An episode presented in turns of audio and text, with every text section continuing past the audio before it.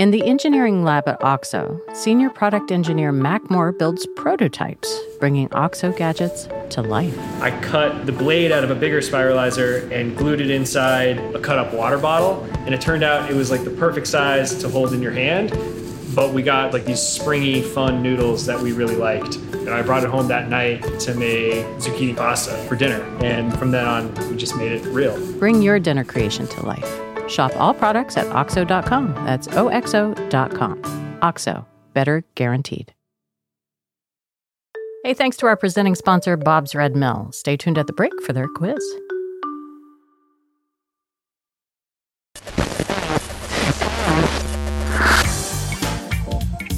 It was the 1990s. Regis and Kathie Lee were still on the air, fusion cuisine was a thing, and boy bands were everywhere.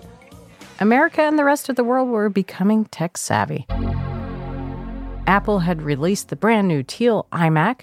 People carried Nintendo Game Boys around with them, plus a whole lot of batteries. And connecting to the internet sounded like this. Our computer addiction was well on its way. Computers were in just about everything by that time our appliances and cars, cash registers, gas station pumps. This tech automation was supposed to make life a whole lot easier until it didn't. In 1998, people started talking about something called the Y2K bug. Computers had been programmed to assume that all years began with the number 19, so if you inputted 98, the computer would read 1998. But with the year 2000 coming, that might mean that computers would think it was 1900 instead. A Senate panel describes Y2K, the year 2000 computer bug, as a worldwide crisis and one of the most serious and potentially devastating events this nation has ever encountered. Surf through the internet these days and you keep coming across a strange new word, TEOTWAWKI. The word stands for the end of the world as we know it. Now, this is not one of the summer movies where you can close your eyes during the scary parts. What would happen? According to some people, absolutely nothing. But others thought it might be wise to fill up the gas tank and buy some extra bread and milk, maybe pull a few more dollars out of the ATM. You know, just to be safe. I think that's good advice in any uncertainty. But as the clock ticked steadily toward the end of the millennium, panic began to take hold. Embedded computer systems ran everything, all sorts of industries banking, travel, power grids. People started predicting that airplanes would fall from the sky, financial systems would be wiped out, and entire countries may plummet into darkness. The U.S. government started a Y2K Preparedness Center to both help with any possible disasters that might arise, as well as tamp down ever growing fears. But that did not stop the panic. A lot of Americans, nonetheless, are taking no chances. They're prepared to survive no matter what happens. I've got a, a revolver right now, but I wanted something, something more. That was a dragon's breath shell. It can shoot a 4,000 degree flame 300 feet. It's also the most popular ammunition among Y2K customers. People began hoarding batteries, flashlights. They bought flamethrowers a survivalist group in Utah stole a water truck, and people amassed entire rooms of food. All of this was to prepare for the very worst fear of all. It was the event, the one that through diplomacy and threats of war, military preparedness, we had avoided for decades. At the stroke of midnight on January 1st, 2000, when the computers failed, military defense systems would malfunction their underground silos would open, and they would unleash the entire supply of missiles upon the Earth. Global thermonuclear war. They'll tell you everything's fine. They're lying to you. Everything ain't fine. We, we are this close to just going crazy, going. Keep in mind that this will be a much greater disaster for those who are not prepared.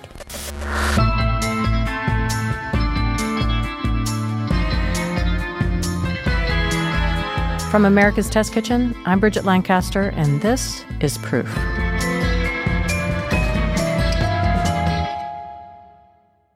I remember my next door neighbor had his son prank their New Year's party by turning off the main power to their house at midnight, but otherwise, nothing happened on the scale predicted. This is Barrick Wright, our producer for this story. His connection to prepping and food storage started pretty close to home. Yeah, my parents were in that group of people caught up in the Y2K scare, and they prepared for it by storing food. What kinds of things did they decide to store? all shelf stable items. You know, if the grid went down, we weren't going to have refrigerators. So we had rows of metal shelves in our garage lined with five gallon buckets of dried foods like wheat, dried beans, powdered milk, dried beef. As a kid, what were you thinking? Were you freaked out about Y2K? uh, I wasn't that freaked out by Y2K exactly, but I don't remember thinking it was strange to put away all that food either. But I guess I'm in the minority there because I still get incredulous looks whenever I tell people my parents stored food for Y2K. When the whole thing was over, I think all the news coverage and the fact that the world didn't, in fact, end uh, really helped cement the idea that stockpiling shelf stable foods in case of the apocalypse is something crazy people do. But I've always kind of thought that can't be the full story. My parents weren't trying to escape society, they weren't afraid of a looming divine judgment day. They weren't part of some paranoid fringe political group. They just wanted to be able to provide for the family if something catastrophic did happen. To them, it felt like the responsible thing to do at the time. So I guess I've always believed that it's possible to store food for non weird reasons. And uh, I wanted to figure out what some of those reasons are. And that's what we're here to figure out? That's what we're here to figure out. I think a similar picture comes to mind for all of us when we think about doomsday preppers. Hi, folks, Canadian Prepper here. So, today I'd like to share my thoughts with you on surviving the first 100 days of a catastrophic nationwide power outage. This bunker even comes with an escape hatch in case the entrance to the bunker is blocked after a nuclear disaster. I have 340 different types of squash, 200 different types of peanuts. I have just over 11,000 types of seeds on this floor. What is this? This is a Colt AR-15. Got your ammo, your got some ammo, magazines. You got enough bullets to start an army here. Um, yeah. But this story isn't about them, because in order to understand how we got here, we have to go back in time. Our story starts with a woman named Esther Dickey. Many consider her the godmother of modern food storage. Esther was born in 1915 in a small town in rural Utah. She was part of a big family two boys, 13 girls. All of her siblings, except the boys, had Snow as a middle name. This is Esther's daughter, Rita. Because that was a very well known relative that they were descended from. The relative that all Esther's siblings were named after was Erastus Snow, and he was well known in Esther's church, the Church of Jesus Christ of the Latter day Saints, also known as the Mormon Church, because he'd helped settle the church throughout Utah around the time of the Civil War. Anyways, Esther's family grew as much food as they could, bartered or traded for the rest. They raised animals and kept bees. Rita remembers the stories. That was just the way that they lived. The country folks knew how to prepare food. They knew how to can it and process it and save it for winter and build their root cellars. Esther grew up and she fell in love. His name was Russell Dickey and sat behind her in high school. Russell was older than Esther. He had a motorcycle. He dropped out of school though his junior year, landed a job in California building and painting movie sets at Paramount Studios. Russell chased the job, and Esther chased Russell. There's a story of her and her sisters going down to see him in California, and they, they rode on top of a farm truck filled with, I can't remember what vegetable, but some vegetables laid out on top, burrowed down, whatever, going from Utah to California. Crazy girls, but what do you do when you're in love? the two saw each other long distance for a few years. They got married shortly after Christmas in 1934. Esther would have been about 19. The newlyweds settled into a home in Burbank near the LA River. Esther and Russell's son, Neldon, remembers those early years fondly. He grew up catching frogs and fish in the river. We had a, a lot of fruit trees and berries and things like that. It was a very large lot. And so we always had food and stuff like that to eat. The Dickeys' way of life mirrored their upbringing in Utah. They grew their own food and bartered or traded with their neighbors. It kept them connected to the land. Russell's work was seasonal, and they were able to get through slower periods this way. They valued their connection to nature, to the land, and they spent a lot of time outdoors. It seems Esther and Russell couldn't get enough of that, actually. They spent most nights outside on a porch they built on top of their garage. Unless they were sick, they were always outside, it seemed like. It wasn't my thing. They had electric blanket and heavy quilts and stuff like that, and they just sleep outside. Didn't matter what kind of weather it was, unless it was a big windstorm or something. But they enjoyed that. The Dickeys were practically still newlyweds in 1937 when their church, the Mormon Church, hosted an important conference that changed the course of Russell and Esther's life. The president of the Mormon Church, J. Reuben Clark Jr., stood up at the lectern and warned that the U.S. might get wrapped up in another global conflict and it could get messy. So he said it'd be a good idea if individual members of the church took steps to store their own supply of food, fuel, and clothing. Let every head of every household see to it that he has on hand enough food and clothing, and where possible, fuel also, for at least a year ahead. Now, before I tell you what happened next, I need to explain that this suggestion to store food wasn't completely out of the blue. Uh, by this point in the Mormon Church's history, food storage had actually become one of their things. Well, what do you mean? It was one of their things? Well, before settling throughout Utah, members of the Mormon Church had been on the run. The church was founded by a guy named Joseph Smith, who claimed he received a vision from God with instructions for starting a new church, the True Church. And that was a controversial thing to say around people who belonged to other churches in pre Civil War America. And so mobs chased this young church population out of every city and state they tried to settle in New York, Ohio, Missouri, Illinois. It was in Illinois that a mob actually killed Joseph Smith. And at that point, the group decided to make a run for the western part of the country. They ended up settling in Salt Lake City, Utah. They were so uh, traumatized by what they'd experienced in the more eastern part of the United States that they wanted to be self sufficient. This is Kate Holbrook. She's a historian who works at the Mormon Church's headquarters in Salt Lake City. And Kate explained to me that the church initially stored food to establish some baseline food security. Wheat was a popular crop because it grew well, stored well, could be ground up into flour, sprouted into a grass, or boiled and eaten whole. They wanted to be self sufficient and independent from the rest of the country so they could never again be as destitute as they had been in their early history. But it wasn't just self reliance the Mormons were after. They also viewed food storage as a necessary precaution against the end. as an end of days? Exactly. There was a belief in the church that Christ might come or the Armageddon might happen in 1890. Oh boy. Yeah, so in preparation for the end, capital T, capital E, the church kept storing wheat. Lots more wheat. But the world didn't end, at least not everywhere at once. Large scale disasters happened all over the world in the decades that followed, you had a massive earthquake in San Francisco, a horrific famine in China. And the church thinks, well, it's not the end we had in mind, but maybe this food we saved can help. They think, oh, we can share. This is the kind of thing we've saved our wheat for, and we'll send it and be part of the solution. So, that history of storing food to be self reliant and also to help people in need it's all there in the background when the Dickeys get the church's annual conference report that recommends ramping up their food storage. But things were a little different this time in terms of how much they were supposed to store.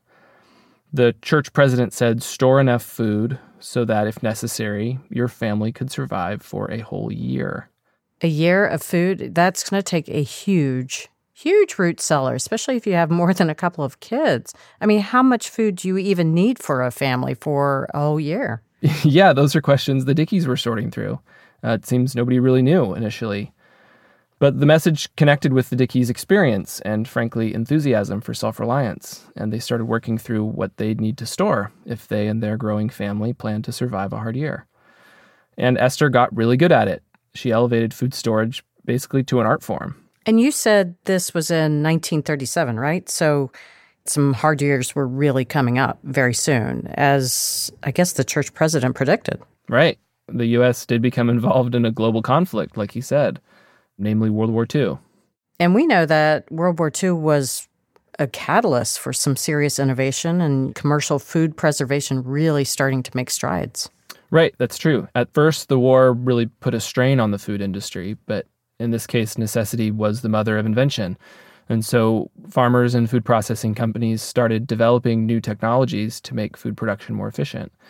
And from there, the number of canned, boxed, frozen products that we would find in the middle of the grocery store, and that all really expanded.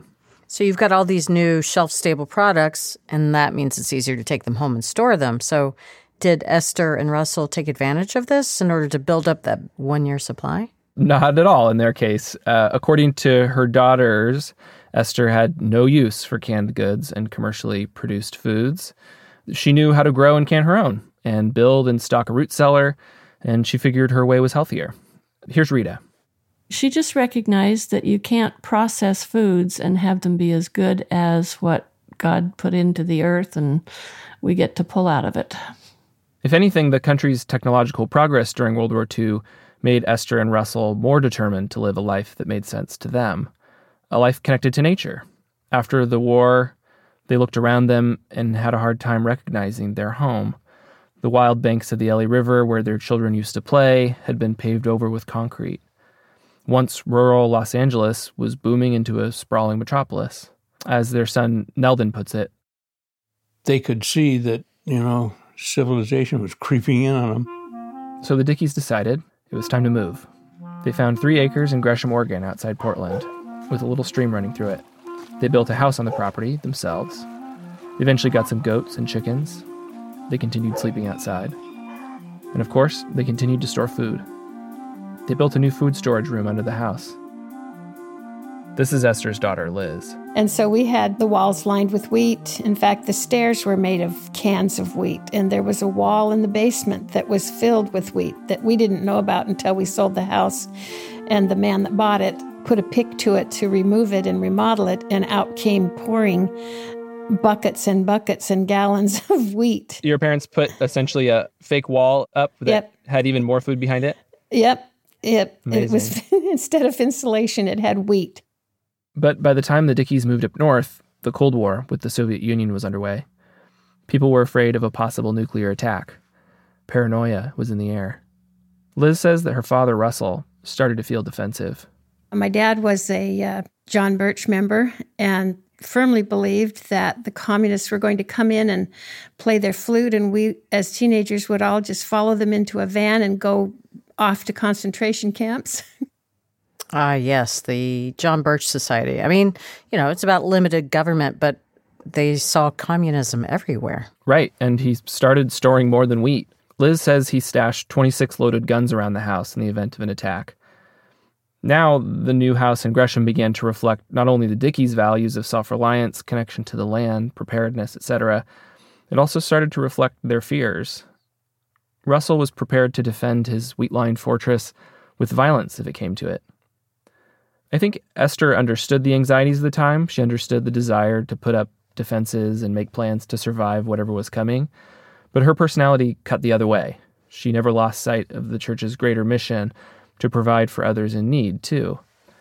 Liz remembers this. I do remember a discussion where my mom put her foot down. She says, No, this will not happen.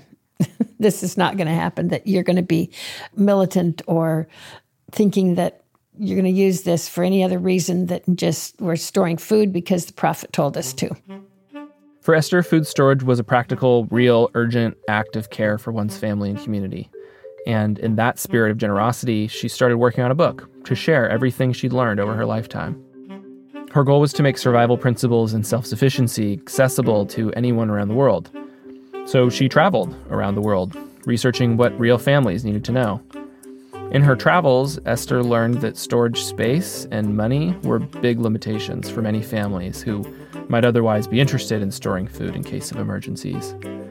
And eventually, her food storage recommendations came down to just four relatively inexpensive shelf stable food items wheat, honey, salt, and powdered milk.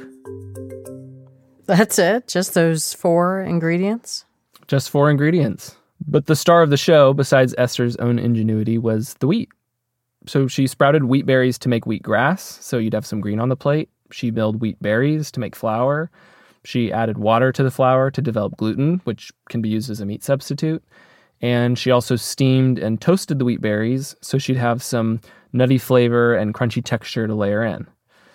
And Esther turned these four ingredients wheat, salt, honey, powdered milk into an impressive roster of over 100 recipes that included wheat burgers, gluten sausage pizza, spaghetti and wheat balls, tacos, and more. I mean, she's just crazy innovative. Liz explained that the family often served as a focus group for some of her uh, inventions. We were the guinea pigs. Anyway, she made gluten drumsticks for our Thanksgiving dinner, which were quite. they, they were kind of, well, you know.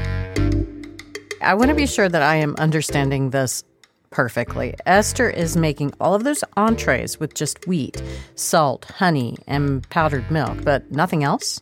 The book was trying to prove you didn't need anything else, but Esther admitted many of the recipes in the book could be improved if you had other ingredients at hand. So, after approximately four years of intense writing and recipe development, the final book was finished 180 pages of food storage principles, recipes, and practical survival tips. And she had a few color photographs in there too of how these meals might be served on a plate. Esther called the book Passport to Survival. The publication of this book turned her into a minor celebrity too. People would fill local church gymnasiums to hear Esther speak and present recipes with the four foods. Liz remembers the crowds at her demonstrations.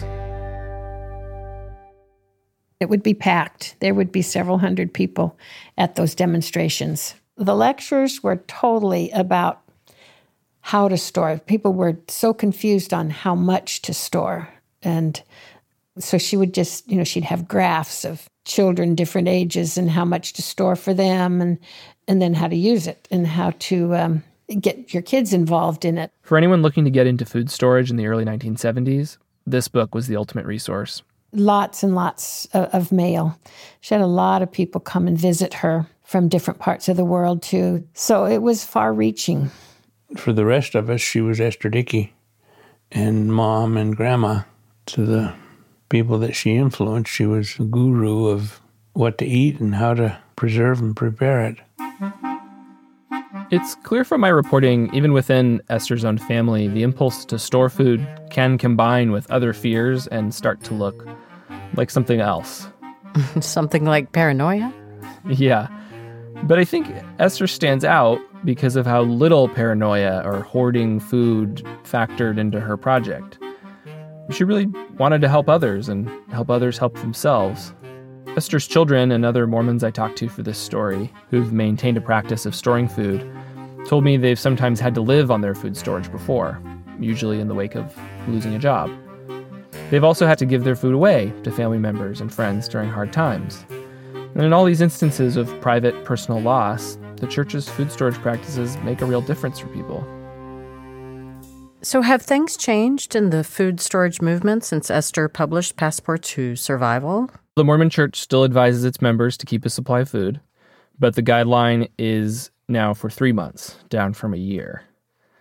Maybe the biggest change is that there are more shelf stable foods available at your local grocery store. If you're someone who wants to build up your supply of stored food, you have more options than uh, wheat, salt, honey, and powdered milk. But I wanted to know what or who is driving this new output of shelf stable foods. I figured in order to understand the building blocks of contemporary food storage, I'd need to meet some of the folks pushing what ends up in the middle of the grocery store. And after the break, we take a trip to the grocery store. It's time for another Bob's Red Mill quiz, and this week I have social media extraordinaire Charlotte Arity on the line. Hey, Charlotte. Hey, Bridget. Now, as part of your job, I think you need to be up to speed with all of the latest food trends, right? That's right, Bridget. Okay, so here's the question Miley Cyrus, who's famous for lots of things, is an outspoken vegan. If she wanted to bake cookies, what would she use to replace the eggs? Hmm. I know aquafaba is used a lot in vegan baking, but I'm not so sure it would work in cookies. That's the best guess I've got. Well, it's a good guess, but I have no idea what Miley would use. But if she were a wise baker, she'd use Bob's Red Mill gluten free egg replacer. It's made from potato starch, tapioca flour, baking soda, and psyllium husk fiber, and it makes a fabulous cookie, completely egg free.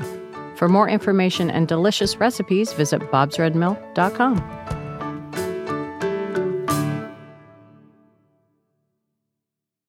Is your kitchen faucet smart?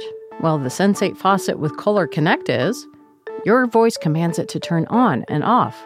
You can have it dispense a precise volume of water from a cup to gallons, or a preset amount for your water bottle or coffee pot, all hands free. The Sensate Smart Faucet is compatible with Amazon Alexa, Google Home, and Apple HomeKit. And the Kohler Connect app lets you monitor water usage by the week, month, or year. It also tells you if there's a leak. You tell that faucet what to do. Kohler, for people who do their best work in the kitchen. Learn more at Kohler.com. Sure, everyone knows that sous vide is great for cooking steak and eggs, but it can do so much more. And that's why ChefSteps created the Joule. I went into the test kitchen to find out what my colleagues do with theirs. This roast beef that we have, we set it to a really low temperature and we let it go overnight. The collagen breaks down, the meat gets super, super tender. Basically, prime rib, but a quarter of the price. Polenta grits, normally that's a very hands-on dish. You have to like stir it a lot. Sous vide is pretty cool for it because it's hands off. I actually have a couple of things in the sous vide bath right now, this very moment as we speak. Joule, perfect food every time. To get yours, visit chefsteps.com slash Joule and use code ATK2019 to get $15 off. That's chefsteps.com slash J-O-U-L-E, code ATK2019. America's Test Kitchen Kids just launched a cooking club for young chefs. Now, stay tuned at the end of this episode for a preview of our new subscription box program, the Young Chefs Club, plus a discount code. Before the break, our producer Barrick Wright was about to embark on the next leg of our journey to understand the motivations behind contemporary food storage. Barrick, I think you were just about to head out to the grocery store. That's right, Bridget. I took a trip to the grocery store in Natick, Massachusetts with some food technologists who serve an important role in making shelf stable foods both healthier and, if you can believe it, longer lasting. 4C has a lot of things, um, 5B, 5C. So let's just, we could probably start toward this way. This is Lauren Oleksyk. She leads the food engineering and analysis team at the Combat Feeding Directorate, or CFD, at the Natick Soldier Center. It's where the U.S. military develops the food soldiers eat. The U.S. military got more heavily involved in food preservation technology around World War II. U.S. soldiers had to cross an ocean even to get into the neighborhood of the fighting in that war, and once they arrived, they'd be on planes, in boats, jumping out of planes, jumping out of boats. They'd be in really hot weather, really cold weather. The military needed portable combat rations that wouldn't spoil through all of that. So the American military basically figured their needs had outgrown off the shelf solutions provided by the food industry. And they established a food science laboratory that partnered with food scientists and industry to tackle the military's special food preservation requirements. And the Combat Feeding Directorate the current day version of that military food lab. The Combat Feeding Directorate pursues lots of questions in food science about flavor, nutrition, texture, but how to get an incredibly long shelf life out of foods, that's the big one. So, Lauren helps develop the food that the soldiers eat, but what does all of this have to do with groceries? Well, that's what I brought Lauren to the grocery store to learn. Uh, the military does all this work to figure out how to improve shelf stable foods on behalf of U.S. soldiers. And in some cases, they take existing commercial food products and push them even further. So, how does their work impact the civilian marketplace? Powdered milk. What we've done since World War II and up into through the 1950s and 60s was look at other ways of drying milk so that the quality was better and the it reconstituted more easily when you added water to it. Cake mixes. Military researchers started to do their own dry blending and removed dry eggs and other products that are typically liquids that are required to make cakes. Dried spices. Around the 1950s, the U.S. Army began experiments with irradiating fruits, vegetables, dairy products, fish, meat, and spices. Spices today are still irradiated. Most consumers probably don't even know that. M&Ms. M&Ms, in fact, were made exclusively for the U.S. military during World War II. Then Lauren took me over to the canned tuna section. And here, on the top shelf, above the small round cans of albacore and chunk light, you can see the same tuna, but in a bag. More specifically, a heat resistant package called a retort pouch. But, Bridget, don't let the name confuse you.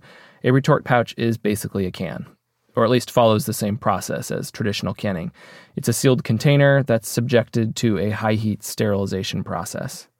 But here's the kicker the pouch is thinner than the can. In a very narrow profile pouch, you hit the sterilization um, temperature throughout the food faster.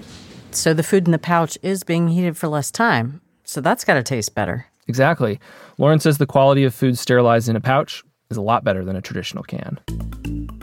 The retort pouch has revolutionized military combat rations. They taste better now, they're more portable. Retort pouches have been the gold standard for packaging and preserving rations since the 1980s. Most people would know them by the name Meals Ready to Eat or MREs. But the Combat Feeding Directorate is developing other technologies to improve the quality of rations. If you want to taste the future before it happens, though, you've got to visit the Combat Feeding Directorate. And that's why, Bridget, you and I took a trip to Natick. Just wanted to stop by and say welcome to CFD, and you're in good hands with Lauren and Amazing Julie place. and the team and everybody. So we are standing in the pilot kitchen of the Combat Feeding Directorate. It's a large room with high ceilings, almost like a gymnasium, but of course, it's a kitchen. It's got long counters, stand mixers, baking racks, whole bit. There are 24 different menus in two different boxes of 12. This is David Accetta. He's the public affairs officer for the Combat Feeding Directorate.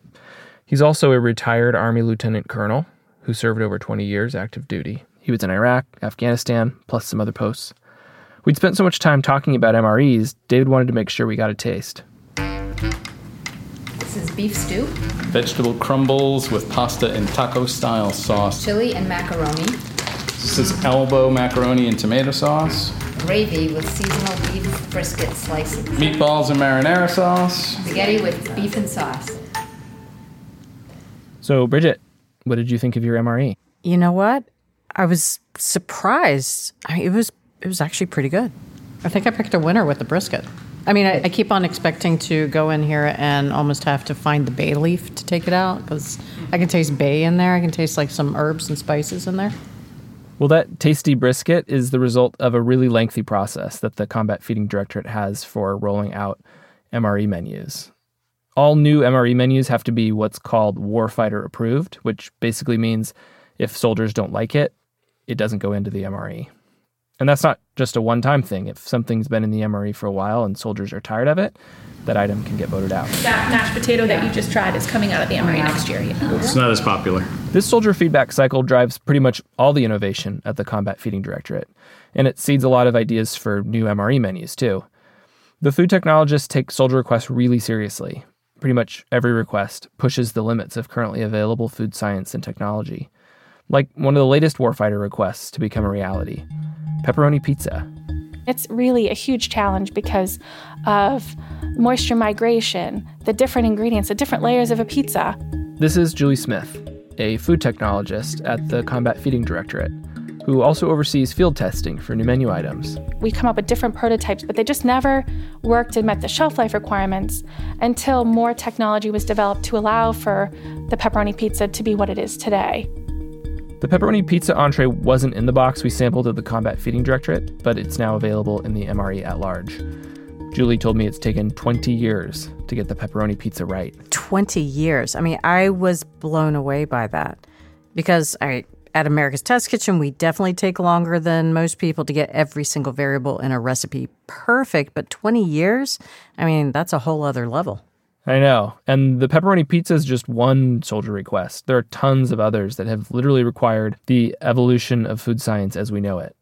Basically, if at first you think there's no way to preserve something for three years at 80 degrees Fahrenheit, which, by the way, is the CFD's shelf life target, keep trying until the technology catches up. Well, there was one piece of technology that you and I saw in the CFD's pilot kitchen that seemed like the future had already arrived.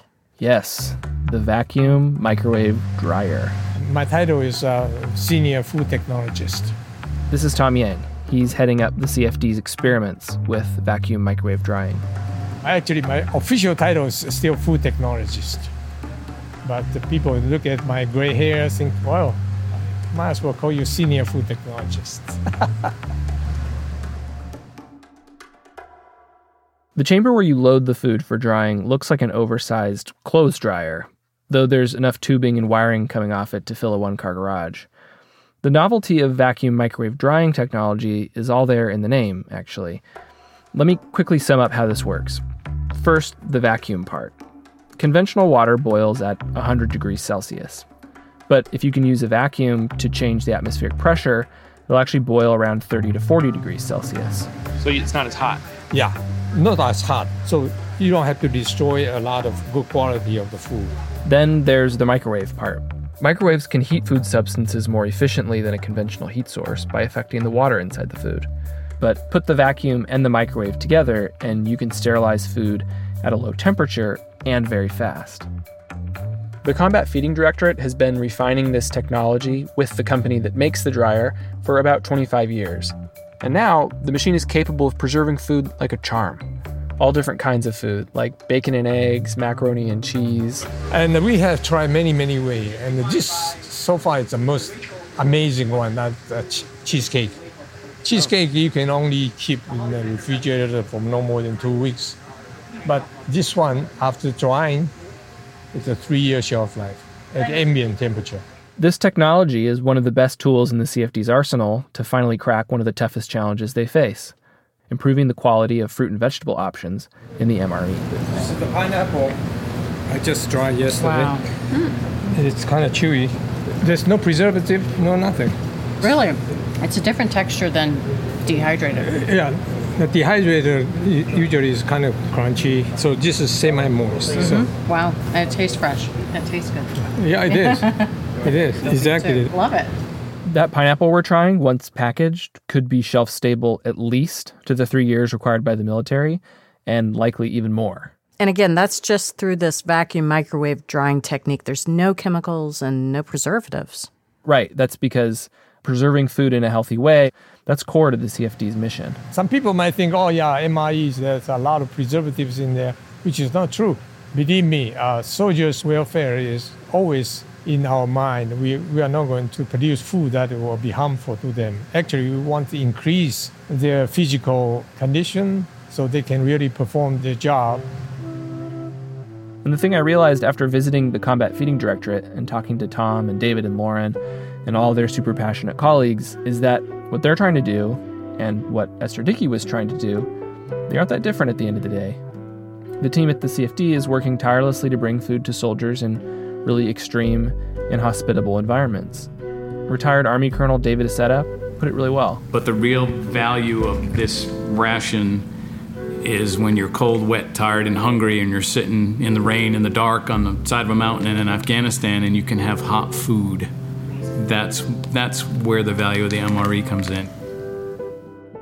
The technology that the CFD is developing is cool, yes, but all of the work, the technology, the innovation, the testing, the greater purpose, it's all for the sake of providing a warm meal to a soldier. It's to feed people, even in the most dire of circumstances. It's surprising how that mission drives this innovation. Yeah, that surprised me too. Learning about the CFD's motivations gave me a new perspective, though, on the people we started this episode with. You know, those crazy Y2K preppers. And my parents.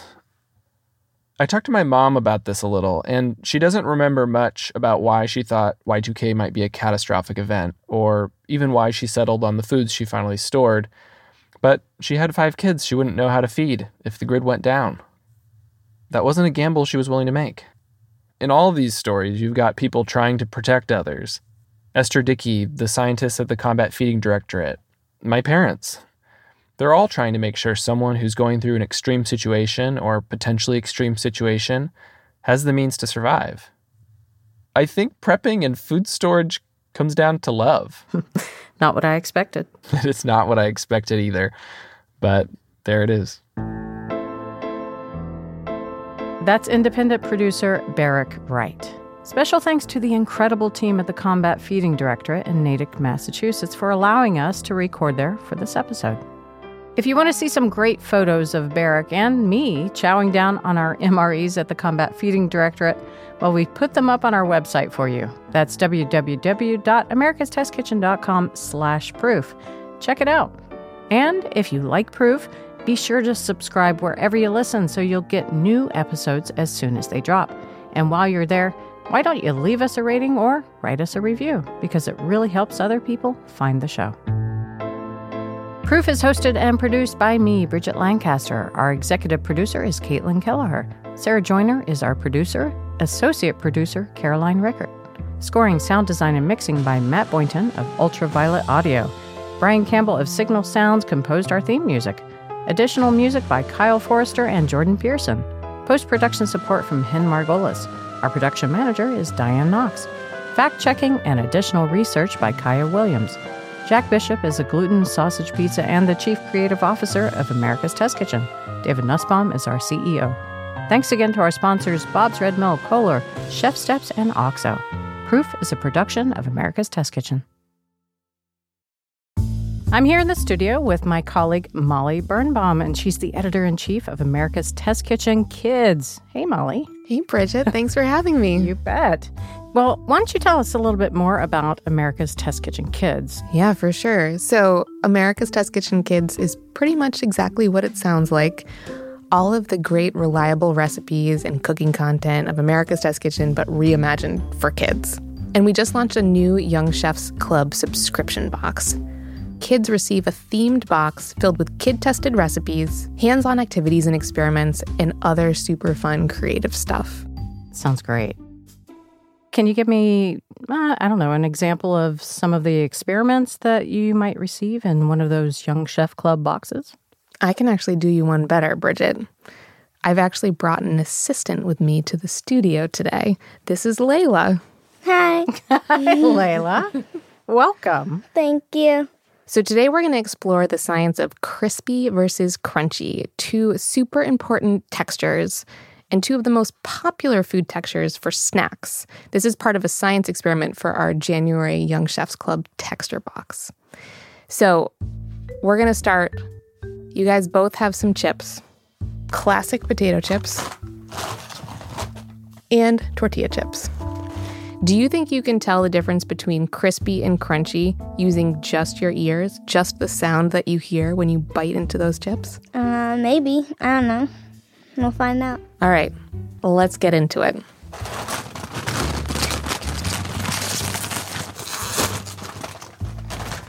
So I'm gonna eat the potato chip first. I think this one is crispy. Crispy, why? Because it's more delicate and more like easier to break. Okay, great. Want to try the other one? Yeah. Okay, so this one is the tortilla chip.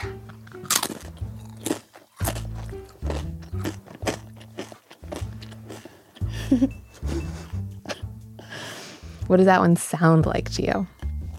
I think that the tortilla chips were more um, thick and I think they were crunchy because they sounded like lower pitch in my mouth. Yeah, they sounded like my brothers yelling at each other. so, yeah, the potato chips sounded crispier because it sounded like more high pitched in my mouth, and it sounded like my guinea pig, kind of like um, squeaking and stuff because it was more high pitched. Yeah, that's totally right. One thing that scientists agree on with crispy and crunchy foods is that they sound different when we eat them. And so you are, are right. The potato chip is crispy, whereas the tortilla chip is crunchy. And in the science experiment in the box, we go into that in a bunch of different ways, including measuring the force it takes to break one of these chips. But what scientists have found is that people describe foods that make higher pitched sounds as crispy and foods that make lower pitch sounds as crunchy. This was great. And thanks, Layla. Thank you to Molly. And if you want to get this experiment and lots of other great recipes and activities for the young chef in your life, well then head over to atkkids.com slash proof. Use code ATKKids10 at checkout for 10% off your first box. Hey Layla, what's your favorite chip?